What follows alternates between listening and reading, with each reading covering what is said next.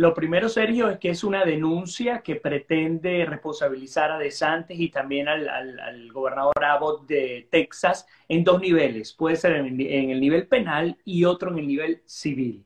Yo no creo que prospere, te lo puedo decir de una vez, no creo que eso vaya a prosperar, pero en el marco de los dimes y directes hay un punto fundamental y tiene que ver con el tema de la migración, con el tema humanitario detrás de la migración y con el tema de seguridad nacional tras la migración. O sea, son, hay que entender todas las aristas que hay alrededor. Em, tú bien lo habías comentado, sí, probablemente el día de hoy otro vuelo lleno de inmigrantes pueda llegar hasta Delaware. Eso, aunque es un rumor, es ya una política velada por parte del Estado de la Florida, el financiamiento de 12 millones de dólares para poder trasladar a migrantes que quieren ir o venir a Florida, que no tienen familiares, que no tienen recursos, que no tienen plan, enviarlos desde Texas hacia un tercer estado que sería un estado santuario, que hay varios estados santuarios. Así que no es que el estado de la Florida está enviando indiscriminadamente a la gente fuera del estado. No, es que está, tiene oficiales que están apostados en Texas, están identificando a esos inmigrantes que están llegando, que, insisto, no tienen familia, plan, recursos, etcétera, y a esas personas que no tienen ni idea de qué hacer, muchos de ellos, por cierto, en condición de calle, en ciudades como, como El Paso, Texas, esas personas están siendo invitadas a montarse en un avión, y a trasladarse a uno, dos o tres estados del estado que corresponda. Entonces, digamos... No, quería consultarte, Vladimir, porque leía que parte de todo esto es que estas personas habrían sido engañadas por una alguien que les dijo que se iban a ir a un lado y al final no fue a ese lado que fueron. Eh, no sé qué información manejas al respecto, Vladimir. Bastante información. Lo primero es que ir a los testimonios eh, que recogieron distintos medios de comunicación, entre ellos cadenas hermanas de, de mi canal NBC en, Martha's Vineyard, por ejemplo. En, en, Martha's Vineyard nosotros recogimos al menos cinco distintos testimonios, desde los más suaves, en los cuales salía un chico llamado Carlos diciendo que, bueno, no tenía plan y que él estaba agradecido con Dios de poder haber llegado hasta el lugar, hasta el más crítico, que fue de una señora que no dio su apellido, que ella decía que se sentía palabras más, palabras menos engañada, porque ella, uno, dice que no había recibido información, a pesar de que ella misma dice que le habían comentado que llegaría a Boston y no llegó a Boston. Es decir, hay algo extraño allí también. Em, y que ella manifiesta que sencillamente llegó a un lugar donde pues no se sabía nada. Lo que sí sabemos nosotros es, la gente en Martha's Vineyard, ellos no sabían que iban estos inmigrantes para allá. Comencemos con los elementos prácticos y que están allí a la mano no sabían. Llegaron estos inmigrantes, descendieron del avión y no tenían ni idea de si alguien los iba a recibir o no. Esto fue eh, un movimiento disruptivo, totalmente polémico, criticable. Muchas personas dicen que por qué tuvo que ocurrir de esta manera. Los que están del lado republicano, entiendo su punto, dicen es que había que enviarlos a un lugar, una isla donde Obama y Clinton tienen una casa, donde son solamente 20 mil habitantes, donde la mayoría son millonarios para que el, el problema llegara a tal punto en el que hubiese respuesta. Fíjate que fue mucho más impactante que llegaran 50 inmigrantes en un avión hasta Martha's Vineyard y no que llegaran llegaran 100 a la casa de la vicepresidenta Kamala Harris. Fíjate cómo, cómo comenzamos a manejar el discurso político a través de, la, de los sistemas mediáticos. Entonces, de alguna manera, a mi modo de ver, no solamente es una protesta por parte de los republicanos, entre ellos de Santis, en contra de la política migratoria de Biden, que de esa quiero que hablemos un par de cosas, sino además entender lo que hay detrás. Lo que hay detrás no solamente es el tema de la inmigración descontrolada en la frontera, sino que muchas de las personas que están llegando no tienen ni idea de qué van a hacer y asumen erróneamente, porque se les está vendiendo así en nuestros países de origen, que Estados Unidos se va a hacer cargo de ellos. Y eso es mentira. Eso es totalmente falso. Es tan falso como que incluso la política migratoria cambió a tal punto en el que cuando uno pedía un asilo, a los seis meses uno podía tener un permiso de trabajo. Bajo la reforma migratoria del año pasado, uno tiene que esperar un año para que te entregue un permiso de trabajo, comenzando solamente por ese ejemplo.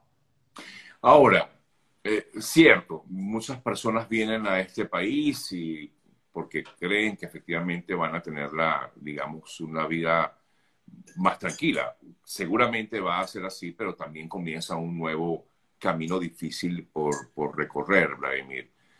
Entrar al país de forma ilegal, lamentablemente sí, es un delito, es un delito. Y esto, por eso es que estas personas deben ir o detenidas o bueno, o se debe seguir a como el lugar, tienen que iniciar un proceso migratorio, tienen que o bien solicitar un asilo o ver qué realmente pueden hacer. Muchas de esas personas, además, Vladimir, vienen eh, sin un plan, eh, es decir, ni siquiera tienen familiares o amigos aquí. Muchas veces esas personas, bueno, vienen a, la buena de Dios, ¿no? Este, ¿Qué, ¿qué recomendación pudiéramos hacerles, Vladimir?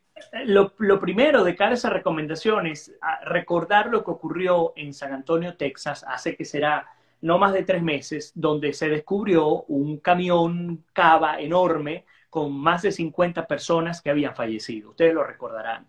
Ellos no eran venezolanos, eran mexicanos. Y yo quiero hablar, por ejemplo, del tráfico humano. ¿Por qué la migración eh, ilegal, indocumentada y descontrolada tiene que parar.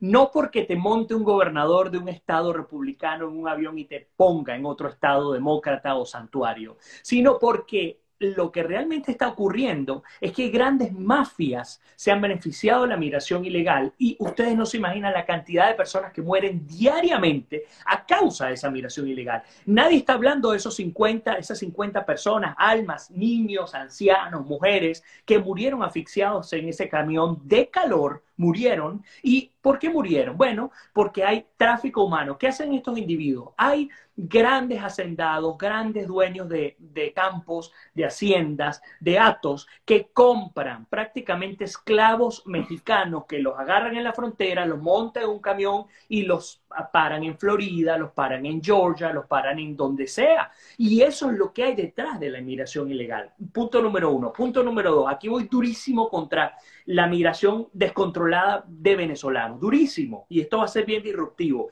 En las entrevistas que pude ver, de los venezolanos en Martha's Vineyard, me hizo recordar, y con mucho respeto lo quiero decir, pero me hizo recordar lo que ocurrió cuando la vaguada del 99 en, Venezuela.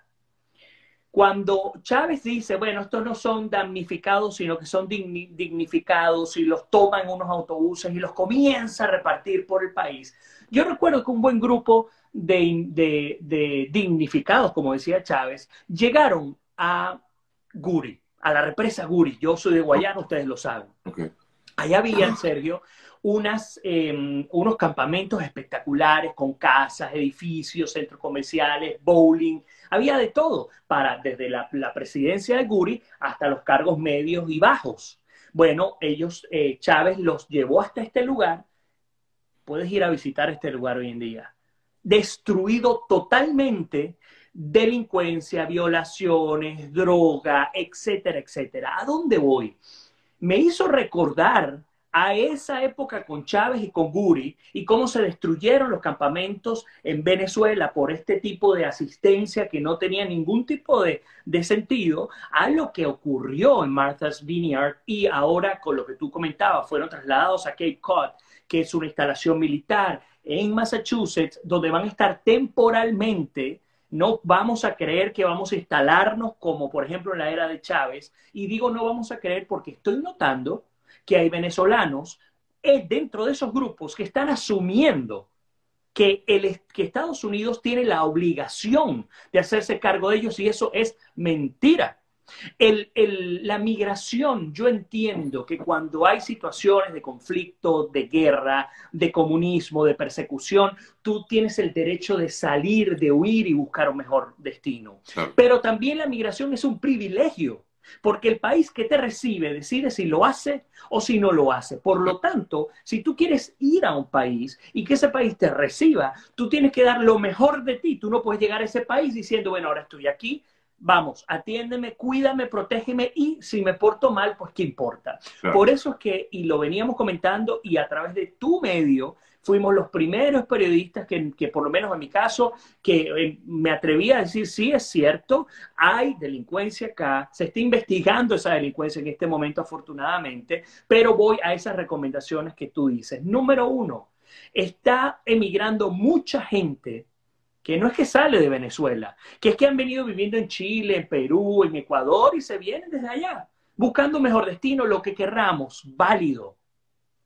Pero en aquella oportunidad, cuando la gente comenzaba a hablar de delincuencia en estos países, también los tachaban de xenófobos y decían, no digan eso, porque es que en Chile, si los venezolanos nos vamos a rayar, si es que nos dicen que ahí está lo que está ocurriendo en términos de delincuencia y de crimen organizado en Chile, en Perú, en Ecuador. Entonces siempre es lo mismo. ¿Cuáles son las recomendaciones? Número uno, si tú vas a emigrar al país que vayas a emigrar, tú tienes que entender que tienes que cumplir las reglas, es lo primero. Lo segundo, tú tienes que tener un plan, porque es que si tú no tienes ese plan, en el mejor de los casos, te van a montar en un avión y te van a dejar un estado santuario. Eso sería, como lo decimos en criollo, coronaste.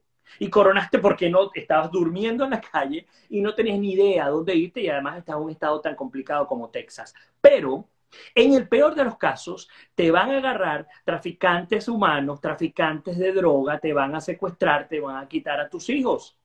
Entonces, entendamos, si no hay un plan, no basta con saber que el primo, el amigo o el cuñado viajó hace 10 años, hace 5 años y le fue buenísimo en Estados Unidos y pues definitivamente la frontera está abierta y puedo hacer lo que me da la gana. No, si tú no tienes un plan, vas a pagar las consecuencias y las consecuencias pueden llegar incluso hasta la muerte.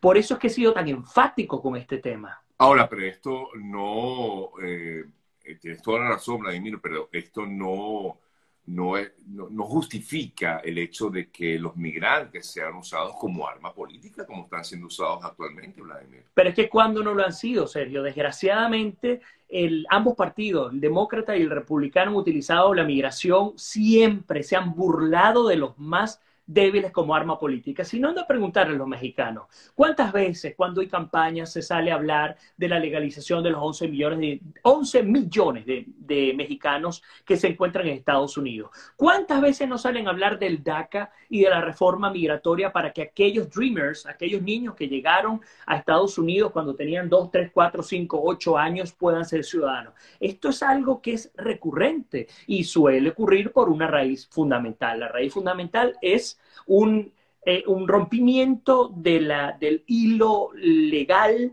que permitió que aguas abajo se rompieran también otros elementos, como por ejemplo el que estás comentando. Oye, ¿es legal o no enviar unos migrantes del estado Texas a Massachusetts? ¿Es discutible? Por supuesto que es discutible, pero también es discutible dejarlos entrar sin ningún tipo de control. Te voy a contar algo, serio. O sea que la, raíz de todo esto es la política migratoria actual de la Pero por supuesto que lo es, por supuesto que lo es. Te puedo poner varios ejemplos. El primer ejemplo es cuando el presidente Donald Trump estaba en el, en el poder, se redujo solo con lo que decía Trump se redujo 50% la migración ilegal a los Estados Unidos. Y ojo, no estoy diciendo que no haya migración, yo soy un inmigrante también. Y yo quiero, y Estados Unidos necesita migración. Pero se redujo, seguían entrando, habían ciertos controles concretos, entre ellos el control que decía que si tú querías pedir un asilo tenías que esperar del lado mexicano hasta que te dieran el asilo. Pero cuando llega Biden, y aquí tengo justamente este elemento, Biden aplica la ley o la, sí, la ley la norma ejecutiva catch and release. Es decir, te tomo y te suelto. ¿Qué pasa con tomar y soltar? Yo estoy enviando un mensaje a la migración ilegal y a los traficantes humanos. Mira, véngase que esto está abierto totalmente. Otro ejemplo te doy. Hace menos de dos meses hubo una reforma pequeña en USCIS a la normativa de procedimientos para recibir a inmigrantes. En esa normativa se suponía, se suponía, yo saqué un artículo sobre este tema, una historia, que cuando te recibieran este famoso catch and release, no era otra cosa que, por cierto, lo tengo acá en la mano, no era otra cosa que te recibía un oficial de inmigración de una vez tú exponías tu caso de persecución política, él revisaba tus papeles, tus credenciales o lo que correspondiera y él decidía de inmediato si te asignaba el asilo y ya podías seguir adelante o si por el contrario quedabas en un centro de detención para presentarte con un tribunal de deportación ante un juez migratorio. Eso está en la ley, no se está aplicando. Entonces, no es solamente un tema de reforma migratoria, es un tema de enforcement, como le dicen acá, es un tema de aplicación de la ley. Si tú no la aplicas, el caos va a ser aún mayor. E insisto, hablamos del tema político, pues por supuesto que va a haber tema político. Yo ayer estuve con el candidato a la gobernación demócrata Charlie Crist. De hecho, aquí en Tampa abrió su primera oficina, se llama Casa Crist, que es el, el headquarter, el cuartel, el, el, sí, cuartel principal para la comunidad hispana y él, y él nos decía, me decía, estuve también con la Tax Collector de Hillsborough, hablaban de la necesidad de que los votantes hispanos estemos activos para, para el mes de noviembre ante lo que está ocurriendo. Pero cuando uno va a las preguntas difíciles, a los candidatos y a los representantes demócratas, y uno les dice, muy bien, los hispanos deben votar entonces para evitar que se den este tipo, este tipo de vuelos. Muy bien. Ahora, ¿Qué están haciendo los demócratas para evitar que se siga proliferando el tráfico humano a partir de una frontera que está abierta? No hay respuesta. No hay respuesta. Bueno, es que no han aprobado recursos para, para meterle dinero a CBP. ¿Es que acaso eso es lo que realmente está ocurriendo? Pues no, pareciera que no. Entonces es un tema sumamente complicado. Y, y, cierro la idea, Sergio, para decirlo, esto no se trata de xenofobia, esto no se trata de, que, de no querer que entren otros venezolanos que como yo vimos en este país un lugar con seguridad, o como tú, un lugar donde poder eh, surgir, superarse, protegerse. Esto se trata de entender que debemos ser muy cuidadosos porque desgraciadamente entre, digamos, entre lo bueno, también hay mucha maleza y hay que entenderlo. Sí, eh, bueno, eh, al final eh, uno procura hacer lo bueno, ¿no? Y, en este país también hay migrantes que han contribuido con el crecimiento de esta nación. Eh, lo vemos constantemente. Justamente estamos celebrando el, mes de la hispanidad en, en, Estados Unidos y el número de hispanos que han hecho, que han contribuido con el crecimiento de Estados Unidos es gigante cada vez más. Eh, incluso el español pudiera llegar a ser, si ya no lo es, el segundo idioma más hablado en este país. Sí lo es, y es el segundo más importante del mundo, y aparte de hablar de, idioma sobre el español, hay otros tantos elementos, y dentro de la contribución me hace recordar a un inmigrante, y me perdona, mexicano, que entrevisté el año pasado, que se llama Alfonso Igareda.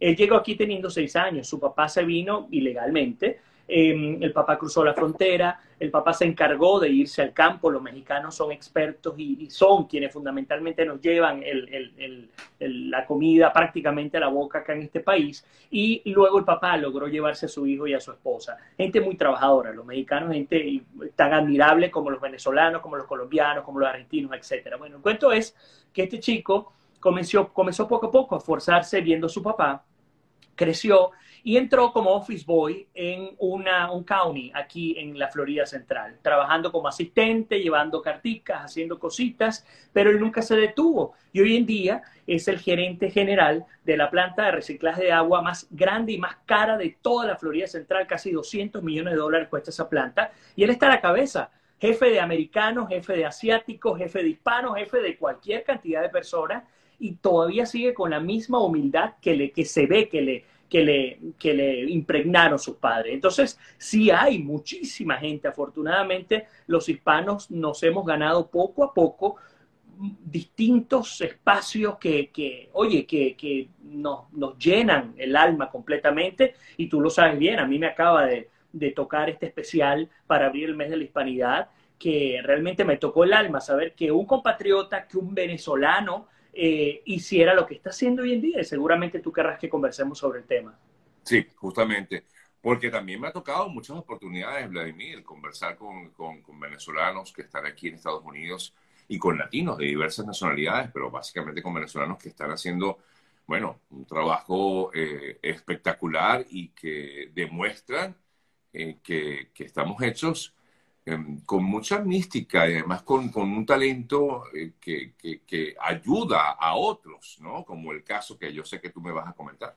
Así es, es fascinante. Por ejemplo, este caso del que estamos hablando es de Tony Selvallo. Y ustedes se acuerdan que yo les decía que a veces uno viraliza las, las noticias malas, ¿cierto? Las criticamos, pero también las viralizamos. Pero a mí me encantaría, hoy que estamos conectados más de 1.300 personas, que viralicemos ese, ese video que publiqué y tú también creo que publicaste hace, hace apenas menos de 24, 48 horas atrás sobre Tony Selvallo. Tony Selvallo es un muchachito de 35 años. Digo muchachito porque ya yo tengo más de 40 y ya comienza a pesarme la edad. Eh, un chico eh, espectacular, un joven eh, que llegó aquí de Maracay, de las delicias en Venezuela, egresado de la Universidad Bicentenaria de Aragua, llegó teniendo 24 años apenas, comenzó trabajando en una yarda de reciclaje de aluminio. El tipo se montaba en un carro a agarrar chatarra, como en Venezuela, aluminio, aluminio, aluminio. Bueno, él lo hacía. Acá día y noche él me comentaba que pasaba 60 horas trabajando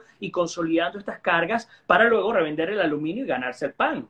Em, bueno, resulta que Tony comenzó a ver valor en la basura, comenzó a ver valor donde no había, insisto, venezolano, que ustedes de pronto dicen, pero es que acaban de hablar de estos inmigrantes y de la delincuencia, ahora queremos hablar de los venezolanos que, que, que, nos llenan completamente el alma. Bueno, él comenzó a estudiar el tema de la contaminación, por ejemplo, y él decía, mira, hay valor en cosas que la gente no descubre. Una computadora vieja, por ejemplo. ¿Cuántas computadoras viejas no hemos votado? Bueno, en, él me comentaba, esto no lo saqué en mi reportaje, que en los basureros las computadoras y la tecnología representan el 2% de la basura total. Pero ¿sabes cuánto representa en contaminación? Más del 80% de la contaminación. Entonces él dijo, wow, ¿cómo hago yo para tratar de incidir en esto? ¿Y cómo hago yo para hacer dinero de esto? Bueno, él dijo, vamos a comenzar a, a través de un consejo de un amigo, vamos a comenzar a reciclar tecnología. ¿Quién tiene una computadora vieja por allí? ¿Quién tiene un televisor que no le sirva? ¿Quién tiene un teléfono móvil que, que esté para la basura? No lo botes, dámelo, yo voy y lo busco. Y comenzó a montar una, una, pequeña que le llaman startup, una pequeña empresa, muy pequeña empresa, muy humilde empresa, un galponcito, una cosita, y comenzó a reciclar.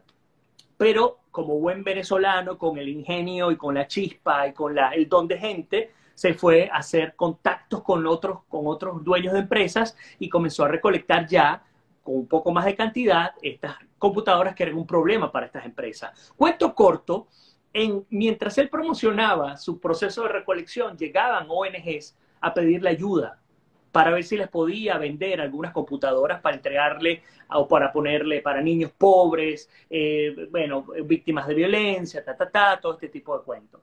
Cuento corto, Tony construyó lo que a mi modo de ver es prácticamente un imperio. Él vendió solo el año pasado 1.5 millones de dólares a partir de reciclaje.